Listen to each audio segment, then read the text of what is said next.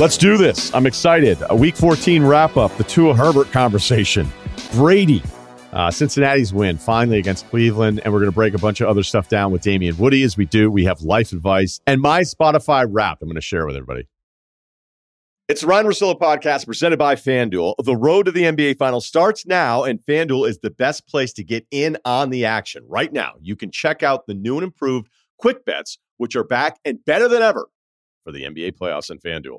Find what you're looking for faster and easier with more props right at your fingertips. You can check out live bets like three minute markets and exclusive live bets like quarter player props, player assist combos, and more. So download the app today and bet with FanDuel, official partner of the NBA. The Ringer is committed to responsible gaming, so please visit rg-help.com to learn more about the resources and helplines available and listen to the end of the episode for additional details. Must be 21 and older. 18 plus in DC and present in select states. Gambling problem? Call 1 800 Gambler or visit rg help.com. Apple Card is the perfect cashback rewards credit card. You earn up to 3% daily cash on every purchase every day. That's 3% on your favorite products at Apple, 2% on all other Apple Card with Apple Pay purchases, and 1% on anything you buy with your titanium Apple Card or virtual card number. Visit apple.co forward slash card calculator to see how much you can earn. Apple Card issued by Goldman Sachs Bank USA, Salt Lake City branch, subject to credit approval. Terms apply. Week 14, top five things that I thought were the most important. I think the top, the headline, the most important game, the thing we were all looking forward to, that was the showdown between the Dolphins and Chargers out here in Los Angeles Herbert versus Tua. I appreciate so many listeners with the T's and P's after my week one going into week two thing I don't want to say out loud, where I felt like, man, after that first week, I'm like, I don't see it with Tua. And then he's basically had the best stats of any quarterback in the league. So now Tua's coming off the two worst games of his season. He was 10 of 28 last night, one touchdown.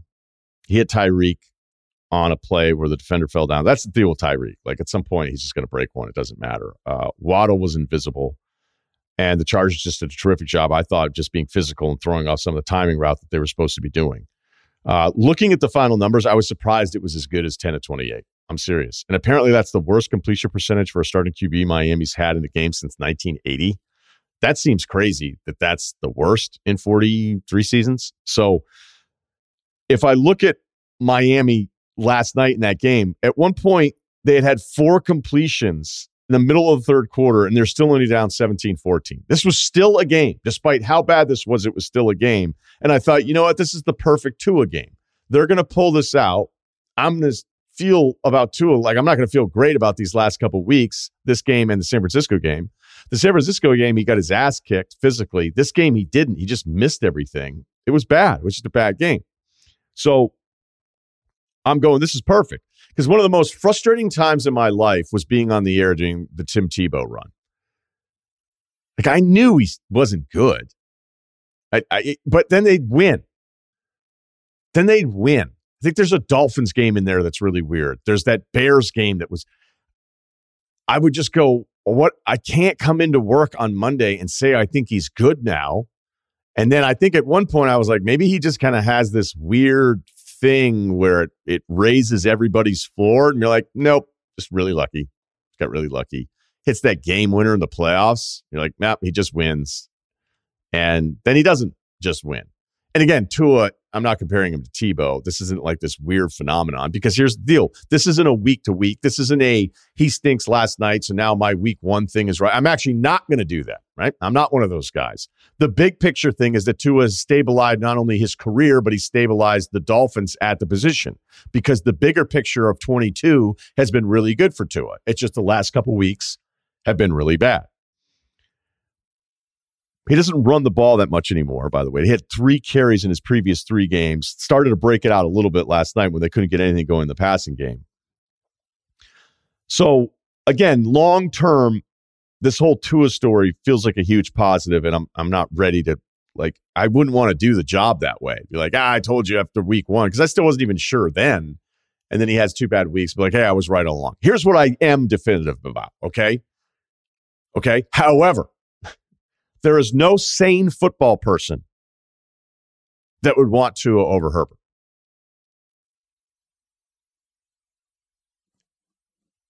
Period. I know the numbers from two of this year are better.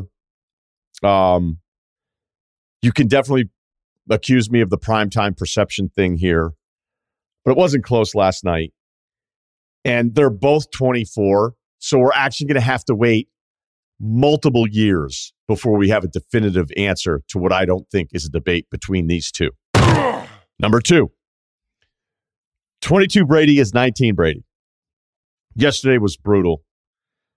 Uh, I still can't believe Tampa won that game against New Orleans, but actually, I should be able to believe it because if you've been watching Bucs games all season, it's like, man, this team can't do anything right today. And then you're like, wait, they're a two point conversion away from tying this thing up or winning it. I mean, think how many games this year have ended with Brady in this moment. You're like, are you serious? They have a chance.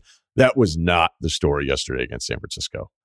They moved the ball a little bit, but when it came down to it, it wasn't happening. And it was a combination of a million things, including Brady not being good because it was so ugly. You're going to start hearing the Brady stuff of like, all right, this guy should retire. That's up to him. Tampa Bay's 21st on third down conversions. Let's compare Brady's 19 stats as last year in New England to this year in Tampa. Uh, Brady's completion percentage in 19 was 61%. It's still 66% in Tampa this season. 6.6 yards per attempt in New England in 2019. That was his worst in 18 years. Well, this year at 6.2, now the worst in his career. Uh, as QBR in 19 was 55.7. That was the worst of his career until replaced by this year's worst of his career at 51. The touchdown interception ratio was 3 to 1 then, 24 and 8, 17 and 5 now. He actually went 8 weeks, 8 straight games this season without a pick. He still only has 5. So, when I looked at 19 Brady, there were real numbers that were jumping out to you going, what's going on with him? Now, they never invested in the skill guys unless they were discounted. And towards the end, it was pretty bad. It was pretty limited. And Brady's trying to find a way to make it work because he'd always found a way to make it work. Talent has been better in Tampa, and it's still this year's hurt talent has been better, even if the offensive line's a mess. They are throwing it a million times. He's thrown it 109 times in his last two games. But as bad as the San Francisco game looked, because every conversation about Brady and the declining number, it's just funny that he you're getting kind of an even worse version of the 19 Brady that New England said we're ready to move on from. They thought it was going to keep declining.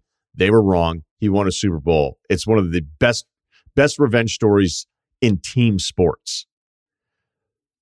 I'm not guaranteeing if he's somewhere new, you win a Super Bowl with him that next year if he's gone after 22, but there's real similarities. I'm not predicting some massive bounce back like we had after 19 because now we're talking about being 45 as opposed to just in his early 40s. But the retirement part of it, he's still probably better than what? Half the QBs? At worst, a third of the QBs? If he wants to come back, as ugly as San Francisco looked, I'm not going to complain about it. Number three, I don't think this topic is going to be covered anywhere else. Tough weekend for the Whites. Mike White cut in half by Matt Milano, linebacker for the Bills, who's a stud. I don't know if he's Fred Warner level, very protective of that. Prime Luke Kuechly. I know the comps, BC, like guy. I, am very protective of prime Luke Kuechly, but Milano is a stud. White looks like he might have broken ribs. Came back into the game, didn't look that great. Okay, where's this going? Remember Sammy White, Vikings wide receiver? He had the team record for receiving yards in a single game. 210 back in 1976. Justin Jefferson finally broke it because it looked like he was going to break it every week. 11 catches for 223 and a loss to Detroit. Detroit, by the way, six and seven. Past four seasons, we've had a six and seven team make the playoffs. Are you ready for Lions football? And finally, Coby White. He did have a big defensive play last night against Atlanta, hit an overtime three, but overall shot at four from 12 after shooting one for seven against Dallas. So you go. Tough weekend for the Whites. Number four, Cincinnati. They beat Kansas City. They apparently can't beat Cleveland until they beat them yesterday. Uh, their last win was in Week 17 against the Browns in 2019. Again, they lost five straight. They lose Tee Higgins and Tyler Boyd around the first series of yesterday's game, uh, but they pull this one out with. I don't know if Hendrickson and Hubbard get nearly as much credit for the pressures. Like if you look at some of their pressure numbers, if you just watch the games a little bit, like this Cincinnati defense feels like it could carry an offense that was struggling yesterday. On the Cleveland side of this, the oddity was that Cleveland, whose offense was actually way better than I think people even realize, even that I realized with Brissett, you bring in Watson, and what this is now for you is Deshaun Watson practice the rest of the season. You're five and eight. That's all this is because he needs the practice. He is playing like somebody who hasn't played in two years. There is also the part of this where no one is rooting for you. They want the Deshaun Watson story um, to not work out. The resentment from other owners, from everybody else that you got 230 million. The fact that the guy that has the most guaranteed money in the history of the sport is Deshaun Watson uh, is going to bother almost everybody, right? There also appears, it felt like yesterday when they started putting up how the Deshaun Watson series had gone since he had taken over as starter just a week ago 10 punts, a couple field goals, a safety, pick, fumble. And people, anytime it's a punt, it's like, yeah, this isn't working. And then when anytime it's a turnover, there's even more joy. And it felt like it got real specific on some of the bottom line coverage where it's like, look how bad this guy has been. All of that's accurate. But I'd ask this to anybody just from a football standpoint, just the football part of this. Do you think he's going to be bad? Because I don't. I think he looks bad. I don't think he's going to be bad. And that's that's really the conversation for him and going into next year. And finally, a stat that I've been looking for when it was first brought to my attention about the Titans' second half numbers, smashed by Jacksonville. I know what the final score was. That was a beating by Jacksonville team. I can't I don't know what to make of every other week, right? We're back we're back to the good one. Uh, Tennessee is scoring 5.4 points in second halves of games this year. You know how when you're looking up something, maybe you don't because you don't host a podcast where I'll be like, hey, here's a number. Actually, this feels low. Let me see historically how low this is. Let me keep sorting it and going back past seasons. This one, I got sick of it. I was like, I hope this actually shows up here soon because I'm sick of sorting through this. 5.4 points in the second half of games. That is on pace to be the worst number we've seen in an NFL season since 2013 from Tampa Bay. Damien Woody coming up. This episode is brought to you by La Quinta by Wyndham. La Quinta by Wyndham has everything you need for your next business trip. From free high speed Wi Fi to fitness centers to free bright side breakfast with fresh waffles, eggs, and more, book direct at lq.com. Tonight, La Quinta, tomorrow, you shine. Joining us as he does throughout the football season, Damien Woody, former player now with ESPN. Okay, I might just start with your Jets, and I feel like they're your Jets. We've we've discussed this. Despite your resume with other teams, I feel like you care about the Jets the most. You're located close to them. I know it's a loss. I I don't know. Maybe I'm late to this. I think they're going to be good for a while. If White is is just above average as a quarterback, and clearly he's better than Zach Wilson at this point, I'm constantly impressed every time I watch them. And that was after losing Quinnen Williams, which is a big deal. But to watch them defensively, and I know they lost to Buffalo, but I'm just I'm watching that game going, they have talent, they're tough. Uh, there's a lot of buy-in from me after the Jets, even after a loss. Yeah, you know, I, I tell people all the time, the Jets have arrived early. They weren't supposed to like if you ask anyone in the organization, both front office and coaches, they thought 2023 was going to be their year. And the fact that all of these young players, these draft picks, these these young players from you know the past couple drafts, they've arrived quickly, and the Jets are a very talented team. And I can tell you one thing: that game yesterday, I mean, they held Josh Allen had like 140 passing yards. Okay, Stefon Diggs had like 37 receiving yards. Like they held all their stars down to minimal damage at all. Like that defense is legit. It's one of the best defenses in the league. And if the Jets somehow, some way can find themselves in the postseason, I think they need to win the last three out of four to get in. They're going to be a scary team in the postseason because their defense is scary. Yeah, they're more talented than New England is. I, I don't think oh, it's no question. I don't think it's a, even close to a stretch to say that New England really does feel like the fourth team in the AFC East. And and when I watch the Jets, I mean, Wilson alone at receiver is better than anything New England's had in a while, and it just it feels it feels fairly obvious now that something that you're like, ah, the Jets, who cares? And I'm spending too much time on a team that you know isn't necessarily going to threaten anybody, but it feels right. And you know, what are you hearing on the Mike White part of this? I know he got beat up quite a bit yesterday, but is Zach Wilson ever going to get that job back? I, I, honestly feel like Mike White is playing himself into a starting role in 2023. Uh, I like the the team, the locker room is clearly behind Mike White. Like it seems like each start, he's he's only strengthening his hold on that starting job in, in uh, with the Jets. And uh, it, like I said, if they if they ultimately if they can find their way in the postseason, I think Mike White's going to be the starting quarterback next year. On the dig side, uh, you know, there's a bunch of stuff can go into it and I don't I don't have the answer because clearly he is one of the the handful of difference makers at that position. But can a receiver, can a, an elite receiver be taken out for an entire game if a defense wants to, or is there a different a different DNA in receivers where there's some top guys that are amazing and put up huge numbers, and there's other guys that are the same thing, but like they just they're going to find a way. Like I don't know if that's up to the receiver, up to the coordinator. We saw that they start moving Diggs into the slot uh, there's just a lot, and I don't have an answer on Diggs, but I'm just wondering your experience, the difference between receivers that we all would put in the same group that maybe you separate because some dude just decides I'm not letting this happen to me today, where other receivers may let it happen.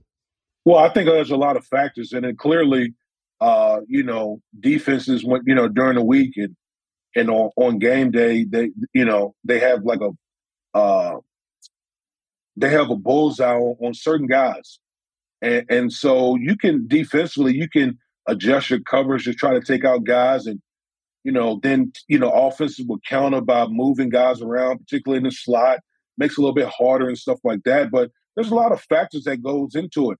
You know, like like like yesterday with the Jets, Jets defensive front was killing Buffalo. So when your quarterback doesn't have time to throw, guess what? He can't find those guys. So there's a lot of factors that goes into it. Jets have two of the best corners in the National Football League and Sauce Gardner and DJ Reed. And they just match I, I feel like they match up well with Buffalo. Now Stefon Diggs is going to get his most of the time, but listen, both times he played against the Jets, he didn't really do much. That's also a good segue into what the Chargers did against Tyreek Hill. Um, mm-hmm. It reminded me a little bit of you guys against the Rams in the Super Bowl, where you beat the shit out of all the receivers and Marshall Faulk and got away with it for the entire time. Uh, again, credit to you, you got away with it. But it was funny to see that one illegal contact downfield call, and then the Dolphins sidelines like, "Oh, really?"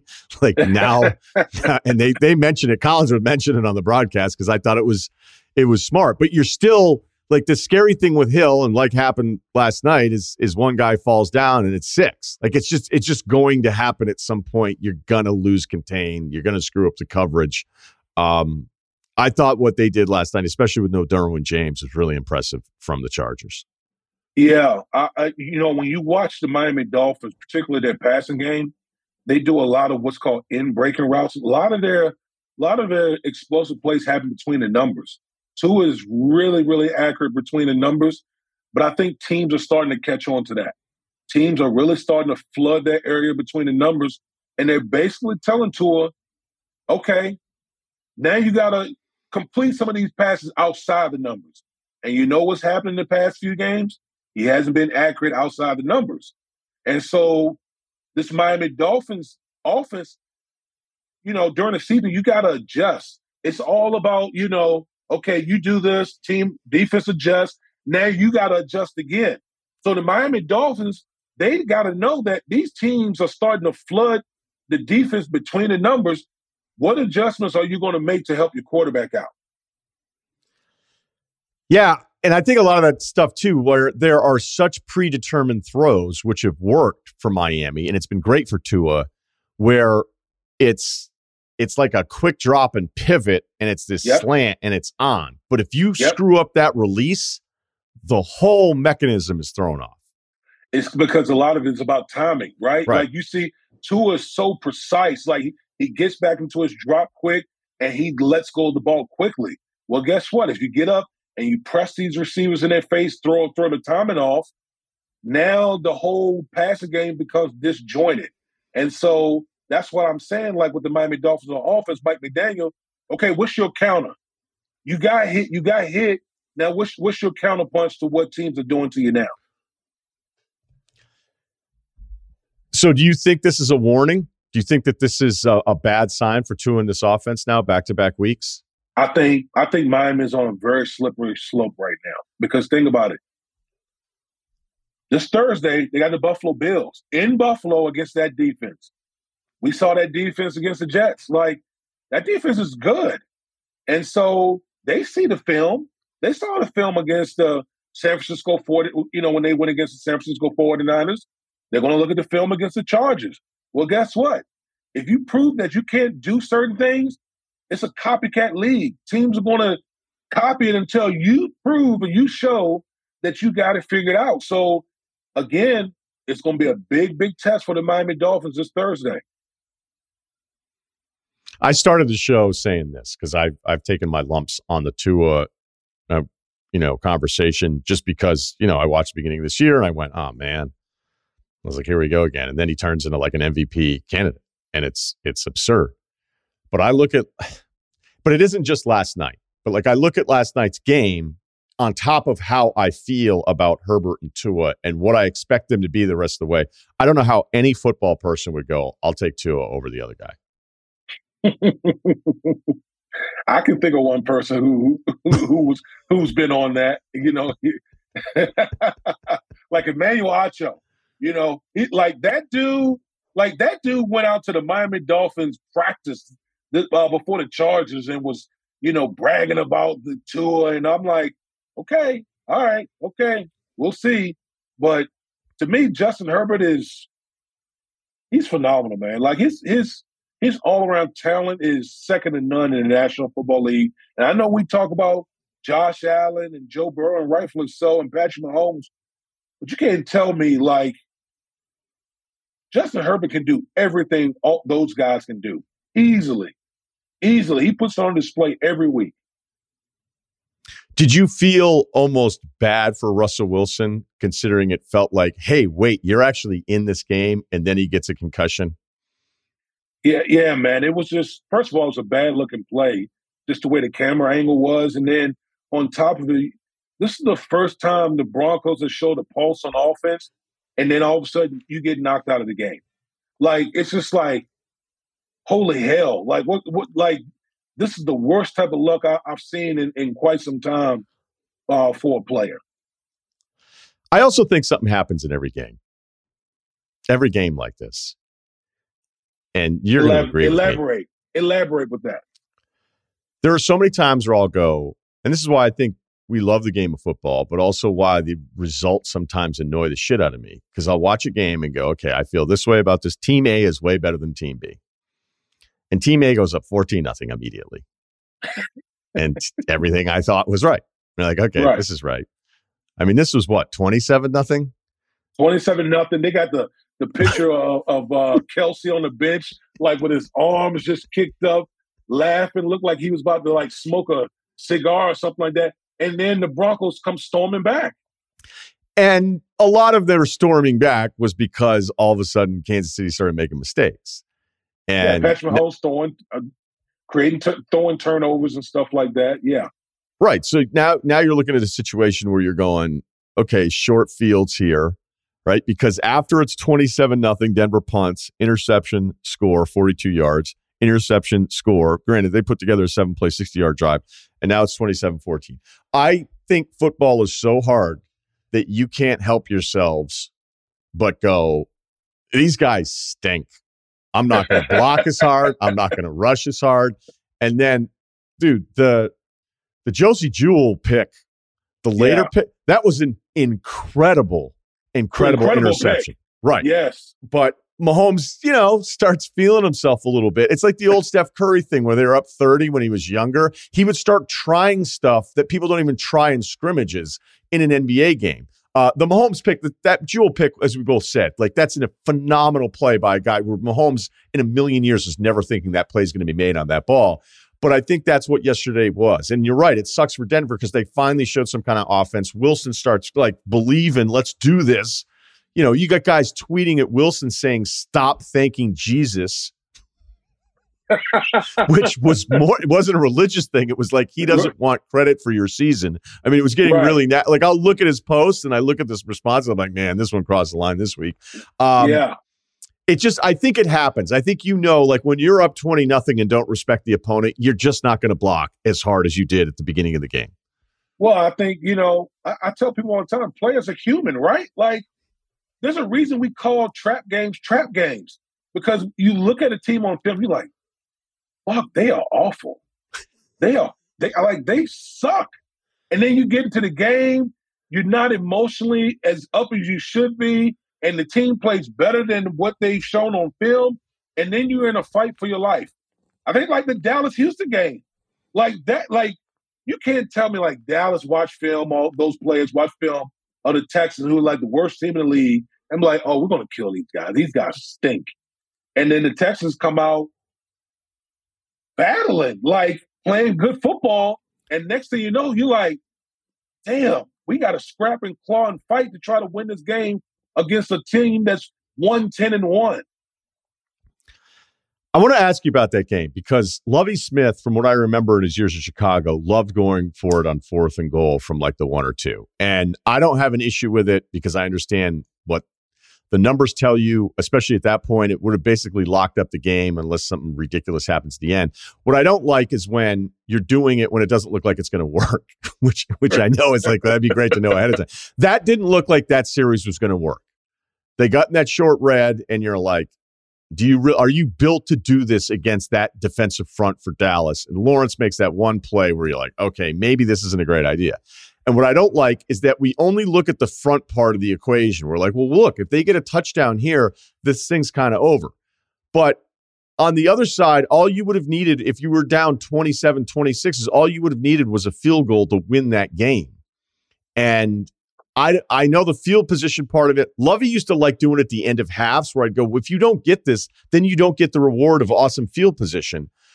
That one felt like it wasn't going to work and it was strictly married to the numbers without ever thinking about the next part of the equation if Dallas were going to go down and score a touchdown. I think. Listen, I think you have you have. Uh, I think there's some validity in what you what you're saying. I think also what what plays a part in is is the fact that you're one ten and one, and you also want to believe in your players. You know, because a lot of times when you you know you call certain things or do certain things, a part of it is you want players to buy into it. And so, you know, I think that's part of the equation as well. when you get in those type of situations, is you want to put it in the hand of your players and let them determine, you know, determine this whole thing. Sometimes it works, sometimes it doesn't work. And uh, you know, unfortunately for the Texans, it didn't work out in that specific uh, point in time. Yeah. Um, again, that was 23 20. They go down. So it just was something I was thinking about. Like, if you took this, if you took the three, and then you're also forcing them to play for the touchdown, which again it ended up happening anyway. Uh, and that Dak that Dak pick at that point, you're like, this might be a wrap. That was one right. of the worst throws of the entire weekend, by the way. Yeah, yeah. Well, Dak hasn't been actually playing great football, you know, over the past few weeks. To be honest with you. Interesting story out of Tennessee. Jacksonville puts mm-hmm. it on him. Uh, Jon Robinson, their GM, let go. The owner, she made some weird video where I don't know, like that wouldn't make me feel great if I were Titans fan going like, okay, in, I, I have no idea why she got rid of him or not. There's a theory that it's a Vrabel power play. There are other people saying that is not the case whatsoever. You had uh, experience with Belichick being the final word on everything, and it's been one of the most successful runs in NFL history. How different is that when you have the coach, the game plan guy, also in charge of the final say on how much money you're going to make in a contract negotiation? You know what? And like uh, honestly, like you like during the season, you don't pay attention to any of those type of things, but you just you're just playing. But when it comes into play is, you know, you're talking about big contractual situations. Like for myself, my last year in New England, we tried to get a contract done before the season. We were close, but we just couldn't we couldn't get it over get it over the uh, the finish line. So we said, you know what, we'll revisit it after the season. Fast forward, we end up winning the Super Bowl And then, um, you know, the, the the the unfortunate thing is when I remember the I remember the conversation. It was it, it was me, Coach Belichick, and Scott Pioli. I'm in the office, and and and and Coach Belichick was like, you know, hey, we're to let you, uh, we're to let you know, let you touch free agency. You know, there were some discrepancies in in what you were saying, what your agent was saying, and I'm like, okay, let me stop you right there. I didn't I didn't make any comments. Like I've always said, I let my agent take care of my business. That's why I pay him, and he takes care of the business. I don't say anything to you that my agent wouldn't say. Like I just let my agent handle everything. So at that point, I knew what was going to happen. I was going to free agency, and I was never going to re-sign with, with New England because they knew that I was the top free agent um, coming out that that year. So, you know, it was it was a little, um, you know, it, it it, it like that hurt me a little bit because I, you know, was he what he said at that particular time. But that's the dynamics that happen when the coach is also the final decision maker. He's the coach, the GM, the everything within the organization. Yeah, I mean, this whole thing, you got paid so much by Detroit, you knew New England wasn't going to do that, right? No, so no, it wasn't going to happen. It never felt personal. It felt very businesslike. And knowing that you're an offensive lineman, even though you can play every position on the O line, like that's just not the way New England is going to figure they're just going to plug another guy in cheaper. Scarnecchia right. is going to coach him up, and then we're good. And we now we have Brady on top of everything else. So, right. Um, although, yeah, I mean, you were still there years before Brady was, but or became like the guy. Was it ever was it ever like you have an agent? Who was your player agent then? His name was uh Ben Dogra. He was with us. CAA. Oh yeah. Yeah. Yeah, yeah. Okay. Yeah. All right. So did you want to know? Like, did you want to know? I mean, my my thing is I'm not a obviously anything cool enough as a pro athlete, but I always thought it was interesting when I talked to other people in broadcasting and be like, don't you want to know what they're saying about you? And some of my friends would go, never. That's what the 10% no, is for. No, and I'd be like, want- I'd be like, I kind of want to know what the people who are in charge of my career are saying about me. You didn't care. You didn't care. I didn't care. I didn't care, man. Like I knew what my worth was. And uh and, and I think that's exactly right what you said as far as how other people felt like. That's why I pay an agent. That's why you pay an agent. So they can handle that. They can have those those type of discussions. I didn't care about what they had to say say to me in those in those meetings. All I cared about was at the end of the day that my contract was was uh you know was was to a place where I felt like I was being compensated what what I was worth. Bottom line. The other thing that's always funny too is when teams say we don't negotiate in season. Dot dot dot unless we're able to absolutely murder the player at the negotiating table. That's right. That's right. Absolutely. Is Brock Purdy good? Um, I think Brock Purdy fits what the San Francisco 4 he fits in their system. I think the San Francisco 49ers are one of those unique teams. They might be the only team in the league where they don't need a quarterback that plays above the X and O's. They just need a guy to run their system. Brock Purdy is basically like Jimmy G. You know, Jimmy G is not a guy that's going to go out there and just have Patrick Mahomes type plays. He just needs to run the system, and everything else is going to take care of itself. What is it about Shanahan's offense that maximizes? It feels like every backup we've ever seen. I, I think that, man, it, it's that's a great question because it's a run run oriented system. They believe in running back by committee. I know they got Christian McCaffrey, but they want to run the football.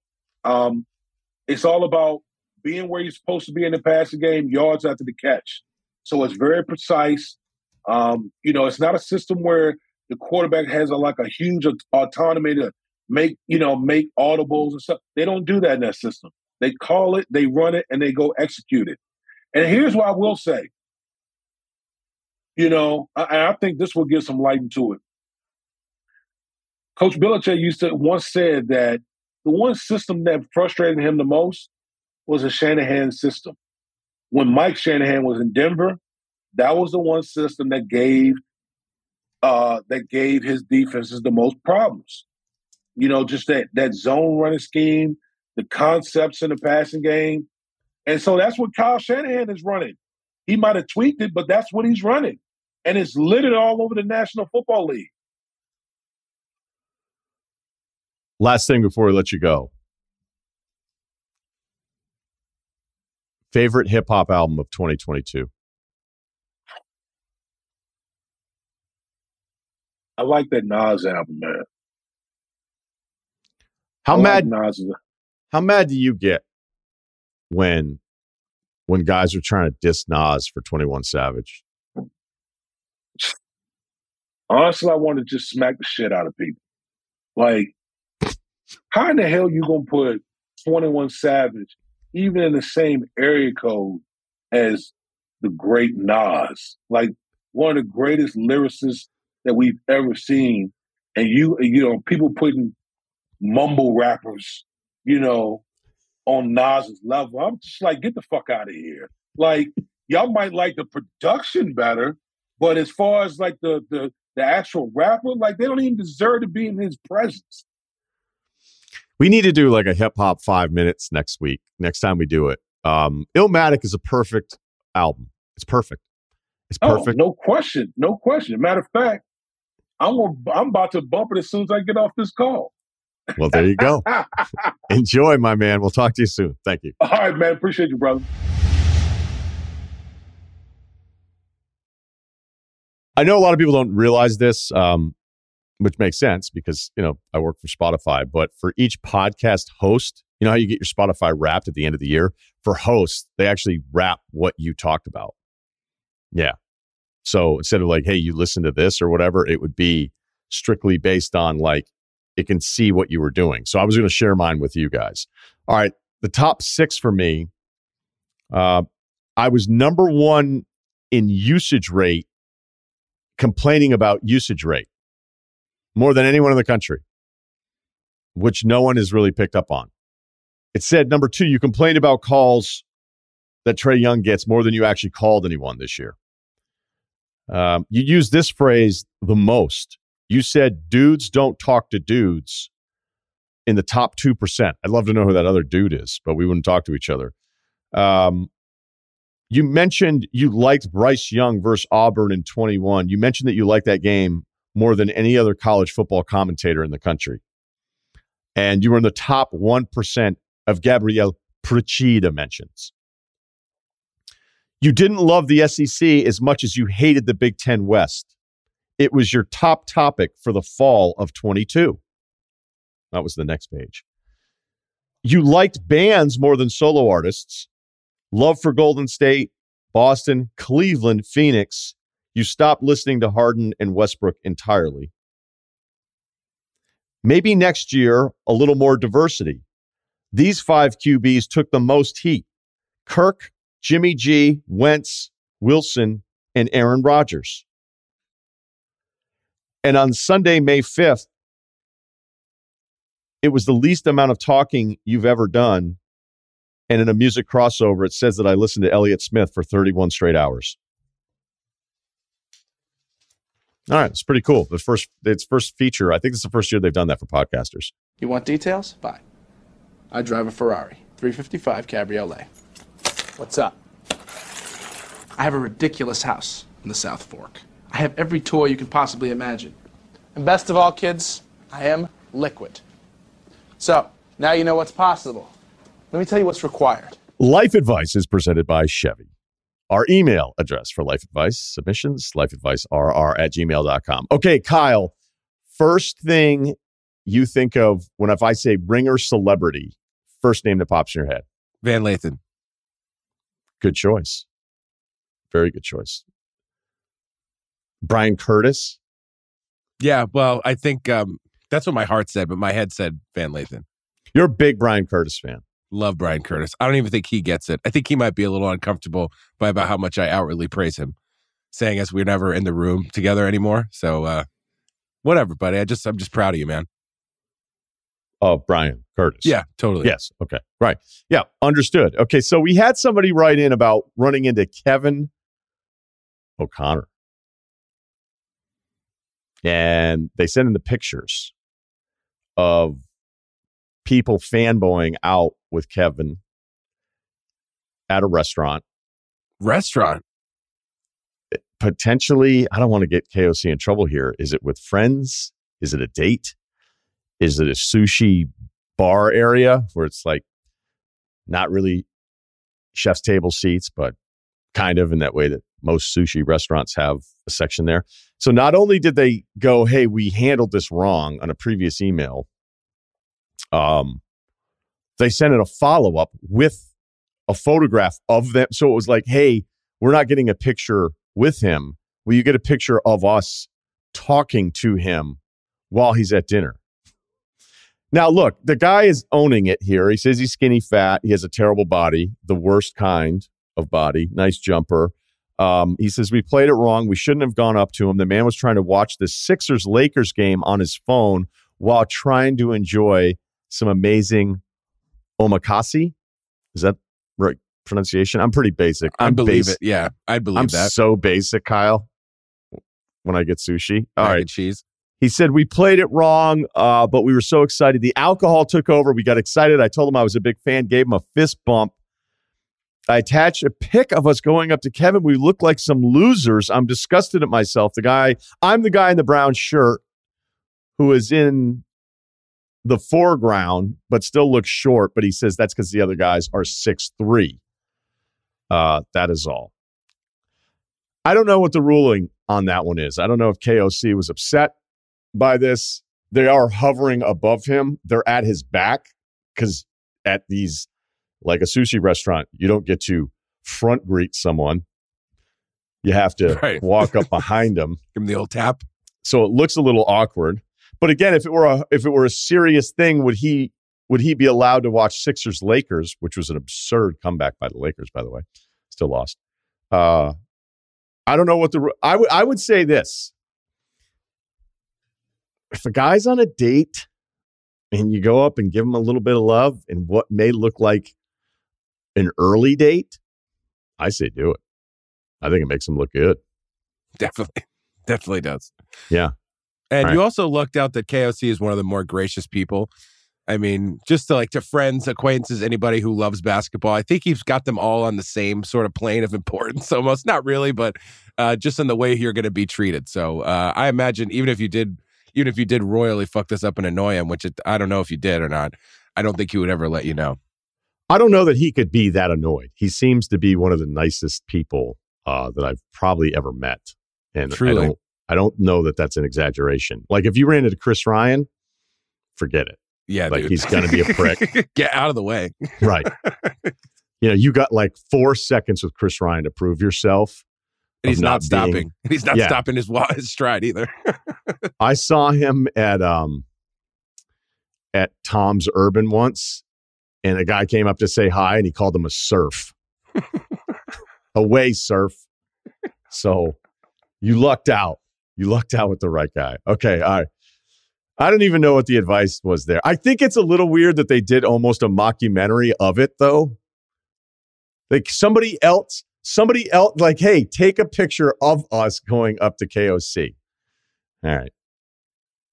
Back to uh back to work here. All right. Uh relationship versus career advice from ryan. What could go wrong?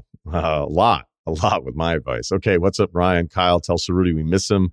I'll make it quick. I'm 22 about to grad this guy does make it quick. Couple paragraphs couple lines. One paragraph actually one one or two lines 22, about to graduate, just finished up my final interview with a company in Boston. I've lived in Florida my whole life and didn't own a pair of pants, just shorts until college.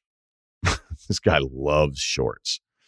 Um, when I started going to bars and realized my fake was not good enough to justify shorts at a bar. okay. Anyway, I can either work at this company in Boston or work fully remote and live anywhere I want, likely stay in Florida. I've wanted to do stand up as I've always been the funniest guy in the group of friends in high school and college. the funniest guy I know. Wouldn't it be great if they were like, the rest of the friends are like, dude, he thinks he's so funny. I'm the best rapper I know too. So Yeah. Are you the best No, rapper you know, no, Kyle? Is there a chance? no, but it's just a funny thing to say. It's like one of those things that's funny to say. It's like, of course you'd think that. I can't believe I haven't asked this before. Did you ever dabble in freestyle? Oh, totally. Yeah. You had bars? Did you have a name? Yeah, we've been over this. We have asked this before. Oh well, I'm it was just older. KC. Yeah, it was just my initials. I didn't want to. I didn't want to presume that I knew how to make a rap name, so I was like, I'll just just go with my initials. You stayed humble in the game. Even though I was the best rapper I knew. Kidding. Yeah. Well, look, the audience is always growing, so welcome in those that didn't know right. that. I kind of it was one of those things where I was like, wait, I think we've been over this, but um, I wanted to make sure. Okay, so this guy's the funniest guy in his group. Um, and since discovering some of the great specials on Netflix years ago, a light switched in my head that this would be the dream at about 14 years old. Your karaoke story on Dierks Bentley, I think about all the time. I still think about it all the time. Uh, I've been writing jokes on my phone for years. That's an episode. That's yes. and I really do think some of it's pretty good. Hey, by the way, you might be really, really funny. So let's all not, you know, Yeah, uh, yeah. seriously, let's all be positive about this because we don't know. And by the way, who the fuck are any of us to tell this guy that he shouldn't do any of these things, right? Okay, so yay, this guy. So uh, I'd honestly be really excited to fail as much as I can for 10 years if that meant I had a chance of making it. All right. So you're realistic about the time. That's what comedians tell you too. you're gonna fail for ten years. Everyone says you're gonna eat shit for ten years, so you're on the right track then. Yeah, that's why I love that. I forget, was it? I think it was Colin Quinn with Dana Carvey and David Spade. David Spade's one-liners, by the way, on the podcast, they're the funniest throwaway lines of Oh, maybe dude. anybody podcasting right now. he nailed me once on Bill's podcast, and my dad was like, "That was the greatest moment of your life." He's David David Spade being mean to you for three seconds. I was like, "Oh my god." he's unbelievable. Like I don't want to make light of this, but like as comedians, they can make fun of literally anything, and it doesn't matter. So I'll be vague to not sound as if I'm making fun of something tragic that happened. But there was a guest, not hard to figure this one out. It was recent, and they were asking about somebody else, and the person had forgotten how this other person had died, and the guest was like, "Wait, what did he die of?" And Spade just goes, bullets. That's perfect. And I, again, if I told you the full thing and you're listening to me tell it, you'd be like, that's incredibly cold. And you'd be like, yeah, in a non comedian version way of telling it. Yes. But Spade just going like sarcastic, dumbfounded one liner, like bullets. It was, I was in the car. I was like, my God, that was fucking just on it quick. All right. Back to this email, which we were taking some serious detours from. Okay. The problem comes in because unfortunately my girlfriend, who I hope to marry a few years out of college, would like to stay in Florida and she can stay closer to her family, who she is very close to. I asked her what she would think if I took the option to go to Boston and she replied, quote, probably just cry. okay. That seems a tad dramatic. I'm going to go out on a limb and say that's not ideal.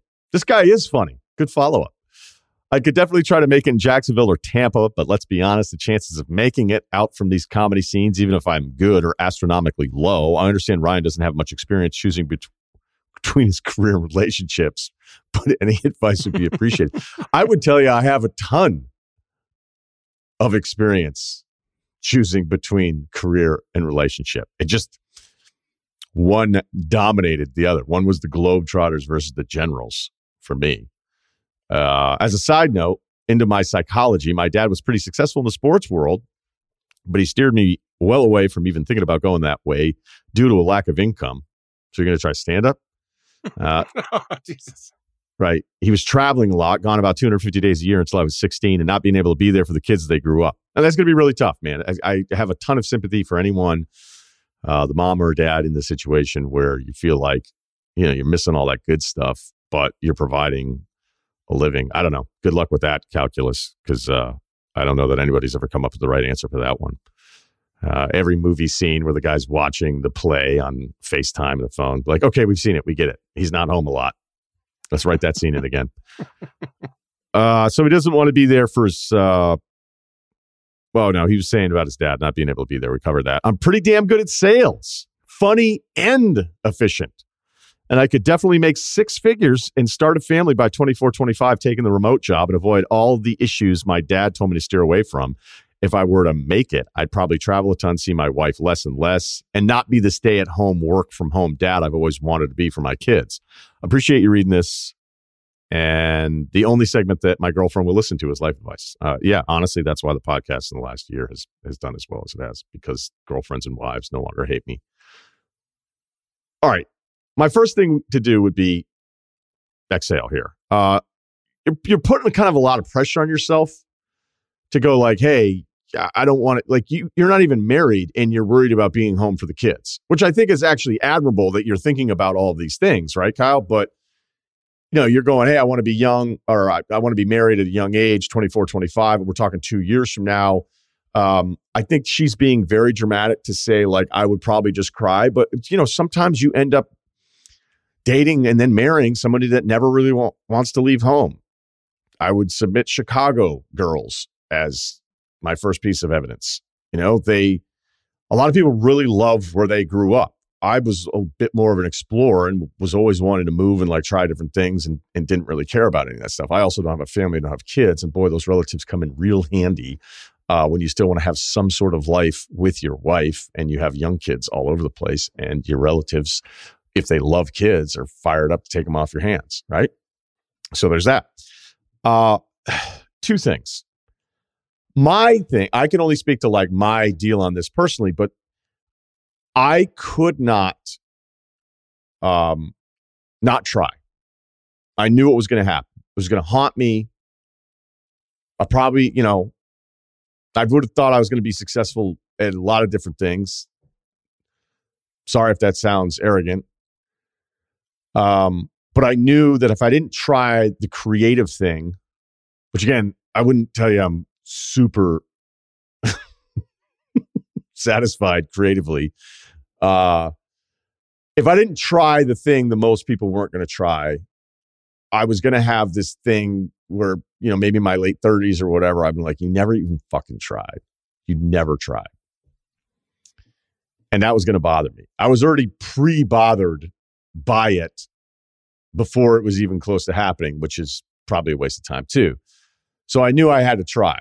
So I don't know. I mean, I don't know deep down if you're going to have this moment years from now if you don't really try. I just think you're mapping out a lot of shit without any of these answers, you know? And that's the first thing. Like, okay, fine. Like, why can't you do comedy at home? Like, you haven't even started yet and you're already shitting on the scene in Tampa and Jacksonville. I don't know that that's the right play. Uh, Boston's got some stuff going on, but again, I don't know how you would rank. Like, do you just do you just get off the plane and go, I'm here? I mean, I don't know how that works. I know we had uh, Bargatze on who said when he was in New York City, he was one of those guys handing out flyers on the street and trying to promote stuff. He said he was fucking terrible at it, but I guess that's the way it works. You show up, keep meeting people, going to parties, probably tell everybody they're funny, even when they're not. Hope to hand out flyers, hope to get two minutes on the worst possible night ever. Like I don't, I don't know if that happens in New York City. Uh, I'm sure there's smaller places where it can, Boston, I have no idea. I haven't lived there in a long time.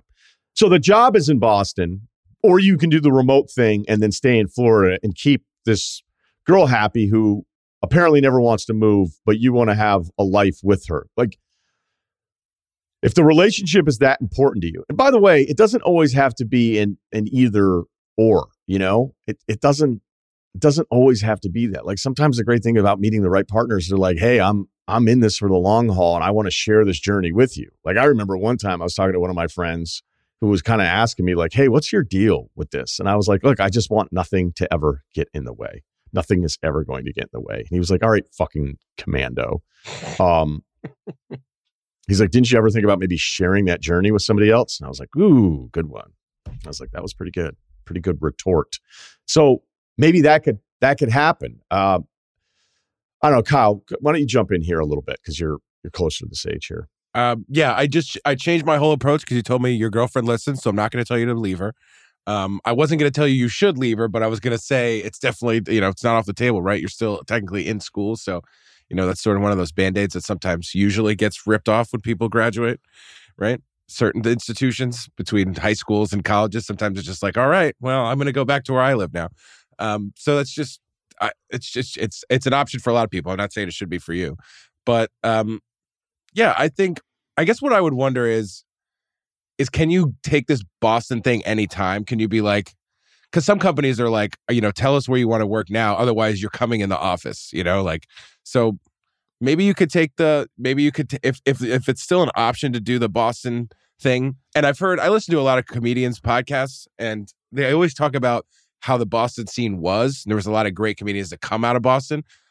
Nobody really ever talks about how good it is. And I'm not sure if that's because it isn't, but it's just they all talk with this irreverence for it in like the 90s and the 2000s. So I don't know. I mean, I, I don't know how, how scenes and eras come and go, but I just know that people used to love the comedy scene in Boston. Definitely. Um, but the yeah, I don't know, know enough about it, so I'm not. I'm not saying like, look, we know it isn't New York City. It's obviously a really big deal. So like, if he takes the job, moves to Boston, then he's going to get exposed to stuff apparently that's much better for his preferred profession later on. But it's a lot. It's a lot to take the nine to five to move to bring your girlfriend who doesn't want to be there, make sure she's cool, and then also pursue the other stuff. I mean, yeah. personally, I would see if you have anything that stands out in the local area. All right. So you're not strained too much financially. You're not move, you're not moving to a completely different city. You're keeping her happy. But this is a lot of stuff. This is a lot of stuff to juggle. And the great thing is when you can meet somebody who goes, Hey, I'll support you through, you know, it kind of sucks when it's like, but the clock is ticking, but that's the reality of it. And if money's going to be an issue for you in a few years, like, all right, you said, hey, you're not going to make any money for 10 years. Are you really? It's kind of like tanking with the Sixers. And I've made this analogy before. Hey, we're going to lose a million games. We're going to have some of the most embarrassing rosters ever. And it's going to give us the best chance to get all these awesome picks. And that's how we're going to make this team a real contender. And you're like, man, that's fucking great. That's a great idea. And then it's year two. All right. And it's awful. The plans are way easier to make, they're harder to live through. So you can sit there today and feel like, hey, I'll be fine. I don't need, okay, well, really be in it, really be in the plan a couple years and you're feeling you may be able to ride it through, but you you just you're gonna feel differently. Like it's just funny when I'll hear people say like, "Oh, I'm gonna do this, I'm gonna do that, I'm gonna do that." Like, okay, that's cool. Like, what's it gonna feel like when you're actually really doing it? So, uh, I feel like I don't know. I don't know that I did a great job with this one, other than talking about a million different angles to all of it. I think the the biggest thing you you're gonna have to figure it out. Like, what's the most important? What are the most important things? I wouldn't write it down. I mean, she's listening to this anyway, so she probably doesn't like like me all that much after 10 minutes. uh, I still think there's a way to compromise. And at this age, you're so young. I don't think you need to. Maybe this is the most important thing, man. You're really young.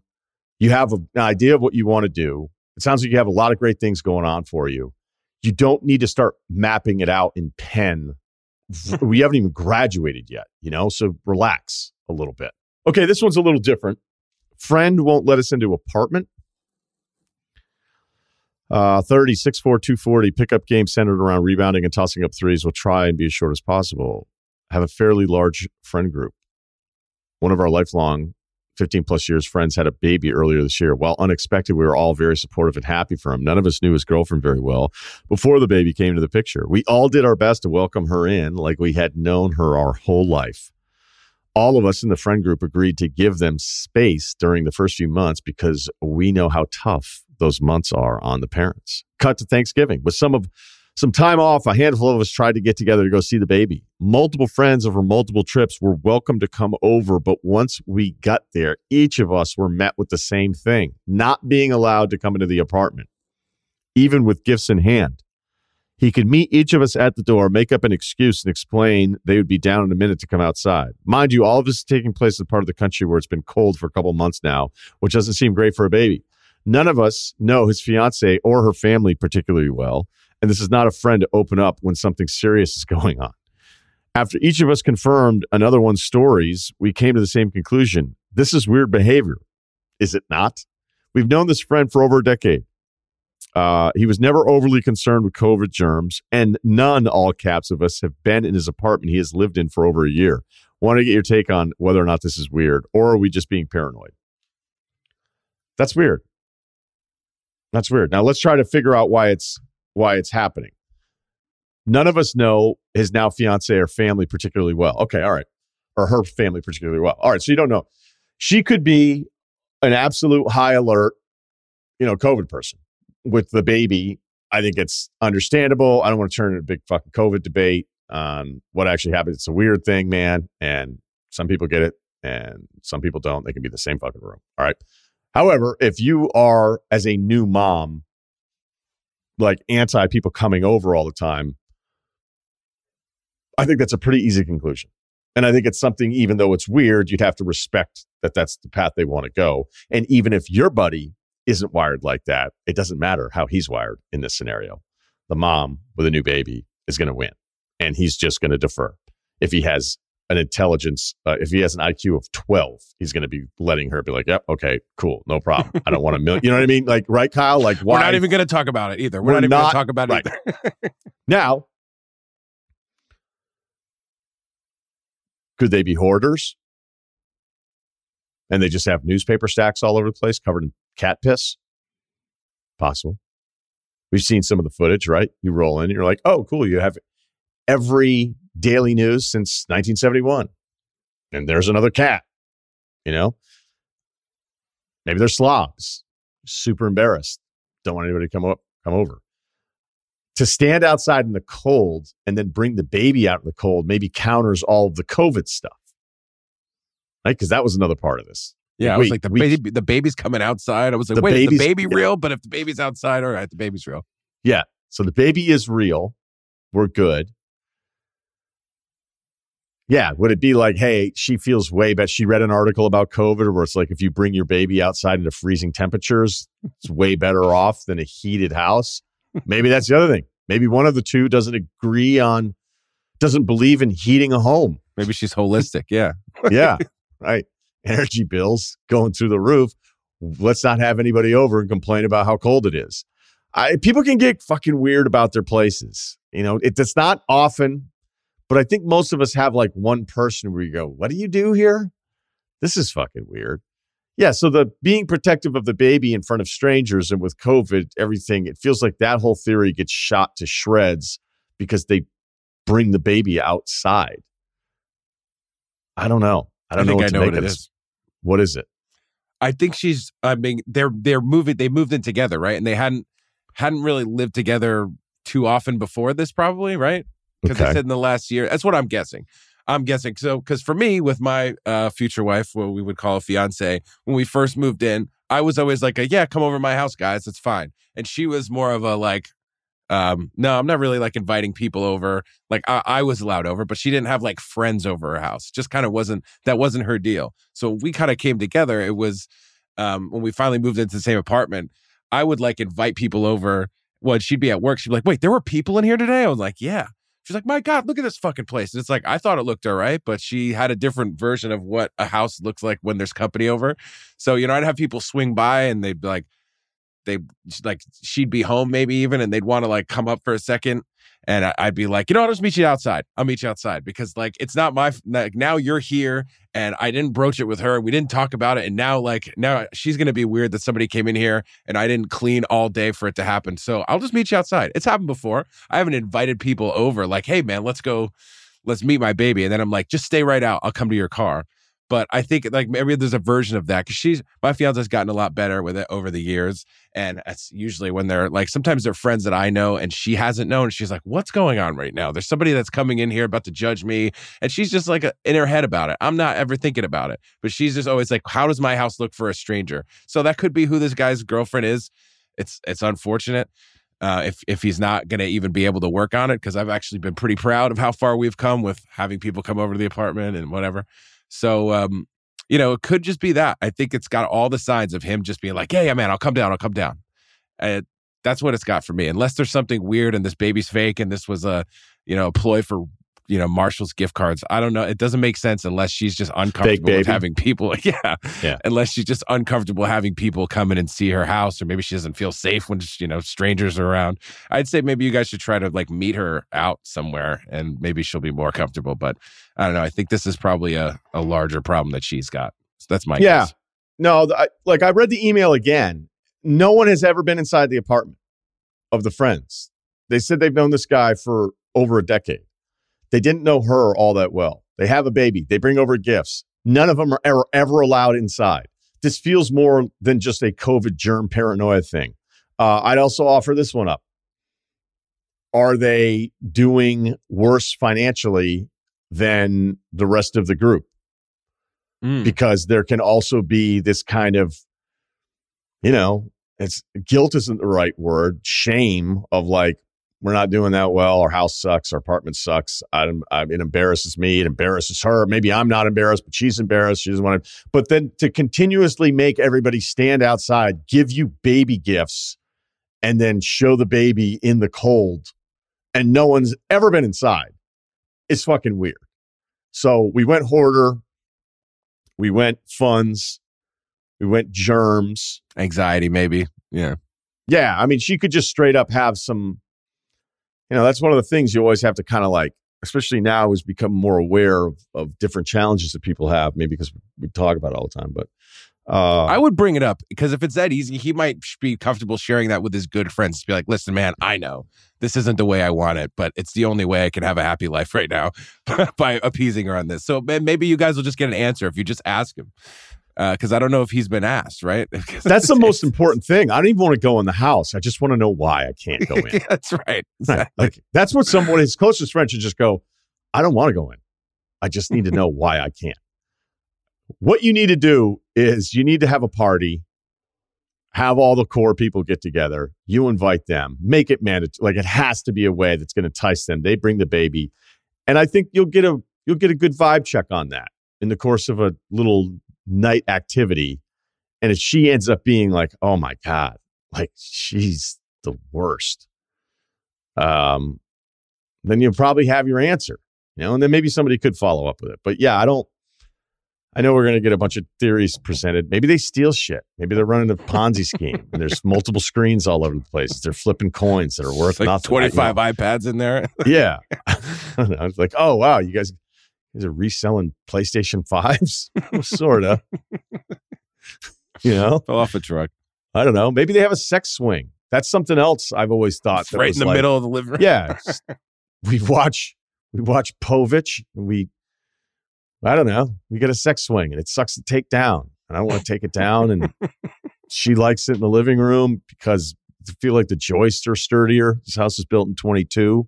1922. we so lucked out with this beam running right across the middle. Yeah, I don't think these are on 16 inch centers upstairs. There's all sorts of theories, but what you need to know is the answer. Who cares about going in? You don't want to go in this house. I don't think any of you do. You just need to know. So get back to us. Is there a way they could figure it out? No, not without wildly speculating, I don't think. I know what you do. Gift card to a person who is no exterminator. What if they don't have any issues? Pull a little sting here where you send the guys in to paint the office, the Western Union, to get them out of there. You need to have one of one of your non-core friends pretend he's a guy. He's like, hey, do you want to save on your energy bill? Stanley Steamer, we got you a full vent cleaning. Right. That's the gift card. A full, great idea, Kyle. HVACs. You guys are yeah. worried about germs? HVACs cleaned out. No, I like Stanley Steamer. You, you yeah. buy the real gift card of the Stanley Steamer guy, but then you find the Stanley Steamer van guy later on and be like, here's a 50. What the fuck is going on in there? yeah, right. All right, problem solved. What does it smell like in there, dude? Like, what, yeah. What's happening? What's going on? Be like, dude, that household loves curry. but I don't think the guy does. I don't know what's going on. All right. Today's life advice was brought to you by Chevy Silverado. Learn more about Chevy Silverado at Chevy.com. Thanks to Kyle for today's episode of the Ryen Russillo podcast. Please subscribe, Ringer, Spotify.